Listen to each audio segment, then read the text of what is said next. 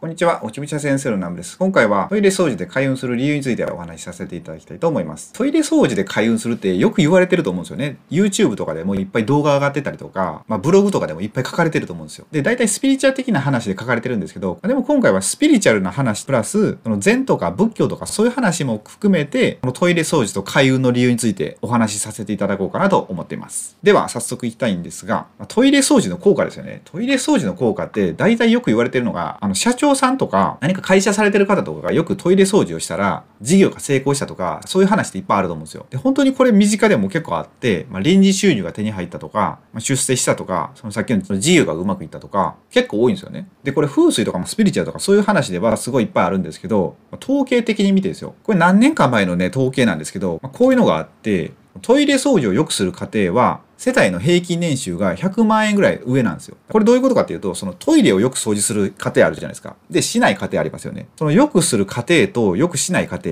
で、これを比べたら100万円ぐらい差があったってことなんですよ。これ結構大きいですよね。トイレ掃除をそれだけ綺麗にしてる過程は、それぞれの年収が高いと。家族のその年収が。こういうね、データもあったりするんで、結構面白いですよね。で、なぜ開運するのかですね。で、そのお話をしていこうと思います。それがですね、この家って、このエネルギーっていうのが流れてるんですよね。で、出口とか入り口とかいろいろあるんですけど、玄関がまず入り口になってるんですよ。その何かがやってくるエネルギーとかその運気とかですよね。で、玄関から入ってきて、でリビングとか寝室にちょっと溜まって、で出ていくのが、トイレとかって言われてるんですよ。トイレというかその水場ですよね。お風呂とかキッチンとかそういう水を扱うとこってなんか綺麗にしましょうって言うじゃないですか。で、そしたら金運アップとかってよく言われてると思うんですよ。それがその運が出ていくところなんですよ。この水場が汚れているとその邪気とかが溜まるんですよね。悪いエネルギーとかがどんどん溜まっていって、で結果その家がその良くないエネルギーに溢れてしまうわけですよ。だから水場は大切っていうのはそういう理由ですね。それでですね、よくトイレに神様がいるって、トイレの神様って何年か前、結構前ですけど、そういう歌ありましたけど、そのトイレの神様って何の神様なんだって思わないですか。これがですね、一応名前があってですね、この薄様明王っていう神様がいらっしゃるんですよ。明王っていうぐらいなんで、仏教の中の神様なんですよね。確か密教の中の神様だったと思うんですが、この神様って何をする神様かっていうと、この悪いものとかをこう火でブワって焼いてくれるんですよ。浄化してくれるみたいな。その家の中っていうか、トイレとかにですよね、溜まった悪いものを、悪い気をバーッとこう火で燃やしてくれる、そういった神様で、だから結構この薄様明王の像とかそのお札あるんですけど、そういうのをトイレに飾ってる方結構多くて、でそうやってお祭りして、トイレ掃除をすると。そうするとこの明王様がそうやって焼いてくれて、結果運気が上がってその金運アップにつながるみたいな、そういう感じですね。それでここからちょっと禅の話をしていこうと思うんですが、で禅の中でこの禅問答っていうのがあるんですよね。この師匠さんと弟子がいろいろ問答するわけですよ。その中に仏とは何かっていう問いがあって、でその答えが漢詩訣っていう、これちょっと漢字が難しすぎて全然説明できないんですけど、こういう問答があるんですよね。でこの漢詩訣って何かっていうと、すごい汚いもんなんですよ。糞尿みたいな、そんなイメージしてもらったらいいんですが、仏とは、本来ですよ、僕たちはピカピカしたすごい綺麗なものを思い浮かべるんですけど、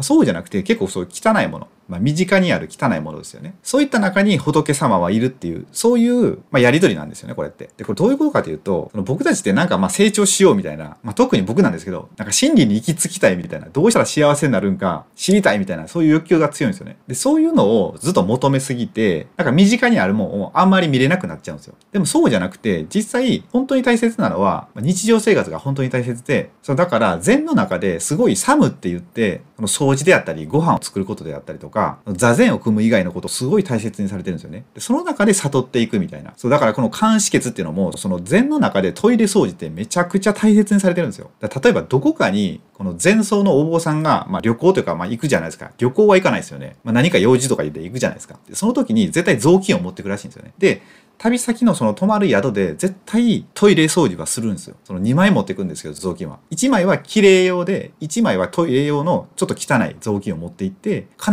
ずトイレ掃除をするんですよ。で誰かにトイレ掃除変わりますよって言われても、これは私の本当に大切な修行やから私がやりますって言って、むしろ私の修行の邪魔をしないでくださいみたいな、そんな会話をするらしいんですよね。だから今でもその密教とかの、お寺とか行くとするじゃないですか。そしたらそのトイレ掃除って本当に徳の高い人がしてるんですよね。でやろうと思ってもさせてくれないらしいんですよ。むしろもう抽選とか選ばれないとトイレ掃除できないみたいな、そういった徳の高い仕事っていうか、作業ですよね。言うたらだからそこに神様がいらっしゃるみたいな、そういう考えが禅にはあるんですよ。で次がですね、これよく言われてるんですけど、手で掃除するのはいいのかっていう、なんかよくその社長さんとかのグループの中でそのトイレ掃除をするみたいな、な、なんか素手で掃除したわみたいな、そういう自慢話って結構あるらしいんですけど、これ果たしていいのかっていうと、いろんな側面から話できると思うんですけど、僕的にはですよ、僕が教わった時はあんまり素手ではしない方がいいと。それは普通に考えて、今特にコロナの時代っていうのもありますけど、衛生上良くないじゃないですか。あと、さっきのお話みたいに、その邪気が溜まるんですよね。悪い気が溜まってるんで、それを素手で触るって、良くないですよね。僕たちの体にとって。入ってきてしまうんで。だから手袋とかをして、ちゃんとしましょうみたいな。これね、僕もね、素手でやっちゃってるんですけど、トイレ掃除。だからなかなかね、これできてないんですけど、本来であれば、そうやってちゃんと手袋とか、あとマスクとかですよね。そのトイレの邪気を吸い込むんで。そういうのを防ぐために、そのマスクとか手袋をして掃除しましょうっていうのは、教わってます。で、最後なんですけど、最後にですね、今回ちょっとまとめると、何が重要なのかっていうと、そのトイレ掃除っていうのはすごい大切なんですけど、これは何をしてるかっていうと、陰徳を積むっていうことをしてるんですよね。で、陰徳っていうのは、その陽徳と陰徳っていうのが2つあって、で陽徳っていうのは、そのみんなに見えるような、私これだけ寄付しましたとかって、それっていうのは陽徳なんですよ。そうじゃなくて、誰にも傷つかれずに、粛々とやってるみたいな。人のためにとか。そういうのを陰徳って言うんですよね。で、陰徳の方が徳としては高いんですよ。だからこういうのを貯めていくと、言ったらその人の中にいいエネルギーがどんどん溜まっていくんですよね。で、いいエネルギーが、見えない世界ですけど、どんどん溜まっていって、で、それが、ある時に現象化する。それがお金となるとか、何か出会いとなるとか、出世したりとか、いろんなタイミングで